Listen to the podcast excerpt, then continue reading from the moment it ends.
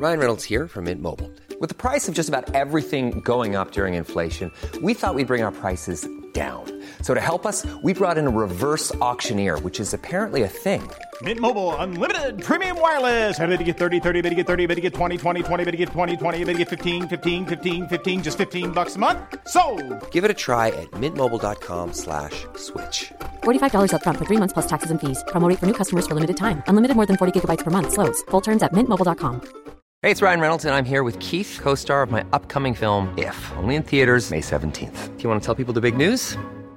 All right, I'll do it. Sign up now and you'll get unlimited for $15 a month in six months of Paramount Plus Essential Plan on us. Mintmobile.com slash switch. Upfront payment of $45 equivalent to $15 per month. Unlimited over 40 gigabytes per month. Face lower speeds. Videos at 480p. Active Mint customers by 531.24 get six months of Paramount Plus Essential Plan. Auto renews after six months. Offer ends May 31st, 2024. Separate Paramount Plus registration required. Terms and conditions apply if rated PG.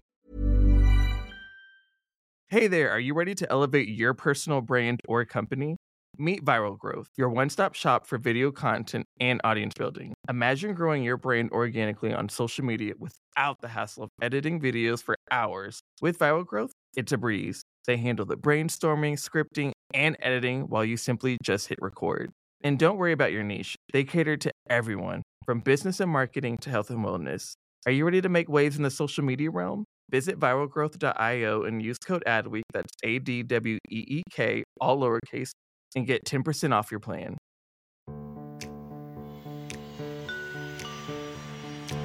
I think there are really two main things that Clorox has focused on in terms of embedding ecom into the broader enterprise.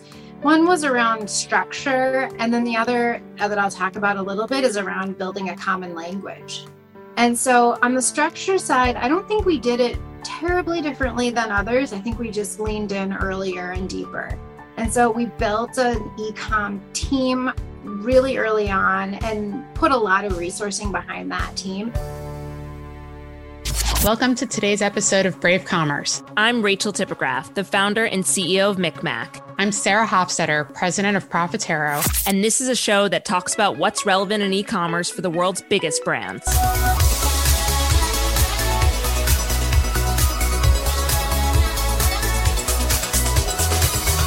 Sarah, you've been going around the country, maybe the world, with your e commerce maturity curve, plotting where brands fall. Who falls at the top of your curve? Falls at the top. I thought you were going to go with falls to the bottom. And I'm like, oh crap, I can't, I can't like make my clients look bad. then again, I can't really pick a favorite because if I pick a favorite, then they're like, how come you didn't pick me? But the truth is that you could kind of be further ahead of the maturity curve if your market is more advanced and consumers are shopping online more in certain markets versus others. So a lot of it is situational, I guess. And so much of it, Rachel, and I know you know this, and and we certainly hear it from so many of our fabulous guests. It all starts with the leadership and how you get the organization on board, right? And when it comes to leadership, I think one of the common themes that we're seeing is that the organizations that fall at the top of the curve, though you won't release who it is, often have individuals who've been on the retail side as well as the brand supplier side. Yeah, because it takes a tremendous amount of empathy to be successful at integrating capabilities that are a little bit more foreign relative to traditional brick and mortar ways of working. We saw the same thing with digital, we saw the same thing with social. And we see this now with commerce that if you get somebody who speaks the multiple languages and can empathize with all of the different players in the equation, then they can also figure out how to be basically a master translator. Well, we have someone who is a master translator who's about to come onto the show. Another Sarah, this one who works at Clorox. And Sarah puts together this incredible framework of why she believes that Clorox is the head of the curve in terms of e commerce adoption. And it comes down to her three A's, which is assortment, availability, and activation. And on that note, let's bring Sarah onto the show. Thanks for having me. I'm the Sarah without an H. I feel like that's been the story of my life. Are you Sarah with an H? Sarah without an H? It's uh, the fact that I address that probably on a regular basis. One of the many things we have in common. Yes. let's give the audience a little bit of background on you. You come not from an e commerce background, which I have to say, getting to know you over a period of time, that non e commerce background is the part that I think makes you such an incredible partner and client because you're thinking more holistically. But let's hear a little bit more about your career journey and what gets you excited about this relatively newer addition of e-commerce to the multitude of your responsibilities at the Clorox company?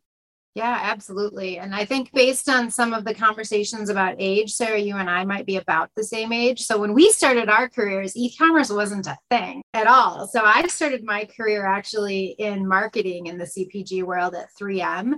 I was in uh, marketing strategy and then I was a traditional brand manager. So I have a marketing background at a large Fortune 500 company, but I moved to Target and I feel like a lot of my current interests and experiences come from that period when I was at Target, which truly was also pre ecom, where Target.com still operated very independently from Target stores. But I led several different teams within core merchandising, what they call core merchandising, which at the time really just meant the physical store. My last role after a, a, stint in the pricing team was leading the buying team over household paper and plastic. So, a really big traditional commodities based business at Target, which was interesting. But then I took the leap and jumped over to Clorox about six years ago. And it was right during that period when Target was probably the first major, at least mass retailer that merged their physical and digital buying into one team. And so I was actually a traditional sales lead during that period and had to figure out what it really meant for a buyer to be buying both physical and digital. It was interesting because their vision was, I think, now obvious to all of us that that's where the puck was going. But at the time, not everyone agreed. So it was a little bit challenging to lean in in this space during that period, but it was fascinating to me. And so I think that to your point, this background in a running traditional businesses and then embracing omni-channel early and trying to figure it out has been one of the ways that I've been able to differentiate myself in helping our leaders that are still managing, in a lot of cases, very traditional businesses embrace the ecom and the digital space in a way that feels really relevant to them. And what's exciting to me is I love figuring things out. So I'm that person that when I get something new, like before I even open the instruction manual, I like try to figure it out on my own. And then if I get stuck, then I go to the instruction manual. But I love the idea that there is no playbook for the digital ecom space. And even as you start to get common practices or rules of thumb, it just seems to evolve and mature and change. And that just really energizes me. I also really love working with cross functional teams and developing strong partnerships. And in the ecom space, that is imperative. Whereas before, you could probably get pretty far working within your functional silo now you just have to break down those barriers both within your organization and with your retail partners in order to drive success and that really energizes me is leading through that cross-functional lens how good are you at building ikea furniture she's a TaskRabbit that's her side hustle she's a TaskRabbit I have built IKEA furniture. Their instructions are so unique. So I do like their instruction manuals compared to others. It's true. Hey, I'm Ryan Reynolds. Recently, I asked Mint Mobile's legal team if big wireless companies are allowed to raise prices due to inflation. They said yes. And then when I asked if raising prices technically violates those onerous two year contracts, they said, What the f are you talking about, you insane Hollywood ass? So to recap, we're cutting the price of Mint Unlimited from $30 a month to just $15 a month. Give it a try at mintmobile.com slash switch. $45 up front for three months plus taxes and fees. Promoting for new customers for limited time. Unlimited more than 40 gigabytes per month. Slows. Full terms at mintmobile.com. Hey, it's Ryan Reynolds, and I'm here with Keith, co-star of my upcoming film, If, only in theaters May 17th. Do you want to tell people the big news? All right, I'll do it. Sign up now and you'll get unlimited for $15 a month in six months of Paramount Plus Essential Plan on us. Mintmobile.com slash switch. Upfront payment of $45 equivalent to $15 per month. Unlimited over 40 gigabytes per month. Face lower speeds. Videos at 480p. Active Mint customers by 531.24 get six months of Paramount Plus Essential Plan. Auto renews after six months. Offer ends May 31st, 2024. Separate Paramount Plus registration required. Terms and conditions apply if rated PG. Hey there, podcast fam. Are you ready to break free from the social media rut? Hold on to your hatch because we've got just the thing for you. Meet Viral Growth, your one stop shop for leveling up your online presence. Whether you're a personal brand or a company, they've got the tools and know how to take you to the next level. With Viral Growth, forget about those endless hours of video editing. They handle everything from brainstorming to polishing your content so you can just focus on being awesome. And guess what? We're hooking you up with a sweet deal. Use code ADWEEK for 10% off when you sign up. Ready to take your social media game to the next level? Head on over to viralgrowth.io and let's turn those digital dreams into a reality. I love that you have such a strong background in, you know, the buying merchandising side. Last night I had drinks with a person that we've interviewed on the show, Kevin Shapiro of Cody, and similar to him, like that sort of sales merchandising background creates such tremendous success when you move to the CPG side. Sarah and I have both, in some capacity, been talking, working with Clorox over the years, and it's so clear that e commerce has become more embedded in the organization. And in our minds, Clorox is further along on the maturity curve than perhaps some of the others in the competitive set.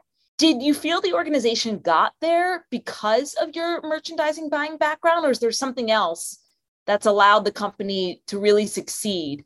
And how would you advise others to get there? I think there are really two main things that Clorox has focused on in terms of embedding ecom into the broader enterprise. One was around structure, and then the other uh, that I'll talk about a little bit is around building a common language. And so on the structure side, I don't think we did it terribly differently than others. I think we just leaned in earlier and deeper. And so we built an ecom team really early on and put a lot of resourcing behind that team. When you have a standalone team like that, you can get pretty far pretty fast. But what it doesn't allow for is a great transition into embedding it deeper into the organization. So a couple of years ago, we noticed that we had some really talented people with deep knowledge and skill sets, but it wasn't really translating into the broader, more traditional customer teams, for example. And so we restructured a couple of years ago, again, probably in advance of some other companies, into creating a selling team that looks very similar for our pure play customers, similar to our traditional brick and mortar customers. But then we pulled a group of thought leaders out into an Omni Accelerator, and it's really taking that enterprise view, so truly cross functional, and they're focused on both embedding strategies and concepts into traditional teams by working with them in, in sprints and making sure that they're building their plans through an omni lens. And then they're also kind of keeping their eye on where the puck is headed from a digital space. So that's the structure side. And like I said, it's probably not terribly different than other companies, but I think that we saw how important it was and went early on both leaning in and then figuring out how to evolve it into something that can be carried forward and drive growth. The common language side is where I actually have gotten really involved in shaping how we talk about digital and ecom one of the things that we realized was that there were two sets of language when we talked about business planning. There was the traditional four P's, and then we tried to layer on what that would mean in an omni world. And so you ended up with competing frameworks, people using terms like digital shelf. And depending on who you talked to, it meant like 10 different things, or saying something like omni assortment and that actually meant digital assortment and so we decided that one of the things that was going to really help advance the company was taking a step back and blowing up our old frameworks getting rid of our old language and trying to get a unified set of language that was pretty two by four and so it's not that different. It's not rocket science, but we focused instead of around the four P's around what we call the three A's. And so it simplifies and focuses around availability, assortment, and activation. And then within that, there's an expectation that there are sometimes physical, sometimes digital, but always an omni mindset when you're planning around those three A's. And we rolled it out about a year ago. And I think it's really helped people get away from this idea of I'm doing my planning and then I'm doing my omni planning. Nope, it's one plan focused on these three A's around shopper experience. Are those three A's in priority order? No. And in fact, I would say when you dive into the planning process, they're so interconnected. So, for example, in availability, that's the one that probably was the biggest mindset shift for our company because availability includes the physical shelf and our shelf presence in the store, our digital shelf, but really focused around that organic search presence and then fulfillment choices and strategies. And so it's very cross functional in nature, but it's also very reliant on other A's in order to be successful. So when I think about search, organic search, you can buy paid search and and get the results you're looking for by spending more money but how do you really drive organic search that requires that you pull in from both of the other A's, specifically content, making sure that your content looks good, which is tied really closely to assortment, that your activation strategy is really in lockstep with your goals around organic search so that you're not just buying your results. You talked about a common vernacular. And I think that the common vernacular is so critical. Measurement and KPIs is also something that people can unify around because, like, either you're hitting it or you're not hitting it. And the conversations that you and I have had over an extended period of time have really lended themselves to trying to figure out how do you not boil the ocean with numbers? How do you focus people on the things that actually are going to matter? And what I have long appreciated about working with you is making sure that we're not measuring stuff that doesn't matter because those tripwires are everywhere. So, as you sit in the nucleus with analytics being a big part of your job, how do you define which metrics matter and what you even need? Like, how much time do you and I talk about what you actually need versus what is possible in the grand scheme of the world? Yeah, I think that's a really good question and something I think about a lot in my role. When you take a step back and you think about what why do we even have KPIs? One of the main reasons is to understand how we're doing, what's the health of our business. The other is to understand how is our business going to be performing in the future based on the things we're doing today? So it should be really focused on driving specific behaviors and it should be aligned around are those behaviors enhancing the shopping experience and are they unlocking growth for us and our business partners? And so when you really anchor on those elements of what are the behaviors that this is going to drive if we actually shine a light on it and is it unlocking growth and optimizing that growth is how how we think about it one of the jokes that i love to bring up when we talk about kpis is the streetlight effect You've heard that joke about the drunk who's looking for his keys or his wallet under the streetlight, and the police officer comes to help him. And they look for a while, and finally the police officer says, Are you sure you lost your keys here? And he said, No, I lost them in the park. And he said, Well, why are we looking here? And he said, Well, this is where the light is. And so I think we have this challenge of as an industry of figuring out how to shine a light on the things that matter and making sure that our actions and activities are actually driving the behaviors and the growth that we're looking for. We separate our KPIs into leading and lagging indicators. And when you think about both of them, there's that risk of the streetlight effect. So um, I'm going to talk for a second about lagging indicators. So those would be your traditional health metrics like share, consumption, shipment volume. When you think about share, you can only easily measure share in our industry in tracked channels. If you shine a light on just our tracked channels, you lose sight of a lot, if not most, of the growth in our industry today. And so we put a lot of effort into trying to make sure that we're actually understanding what does our share look like holistically, which is challenging. It's very difficult when you say share, is that like digitally influenced sales or that's just share with the omni retailer overall? You're saying something so incredibly important, especially in light of that joke, which I very much like and I will definitely reuse. But help me understand when you're saying share, what do you mean? So we're just talking about simple share of category. Our brands growing within our categories and our categories growing within the broader market.